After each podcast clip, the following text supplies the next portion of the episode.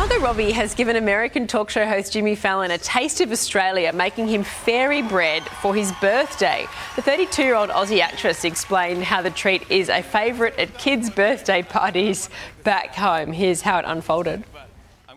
What is fairy bread? Fairy bread is white bread, the cheaper the better, butter, and then sprinkles on top. Yeah, fantastic. And it's great. If you haven't tried it, I highly recommend it. It's a really complicated recipe. Uh, in true Aussie fashion, Margot turned the fairy bread into a birthday cake, lighting some candles to sing Jimmy happy birthday. I didn't even know fairy bread was an Australian thing, exclusively Australian. Who knew? Uh, Kim Kardashian has splurged more than 140 million dollars to buy this little pile, a clifftop mansion in Malibu.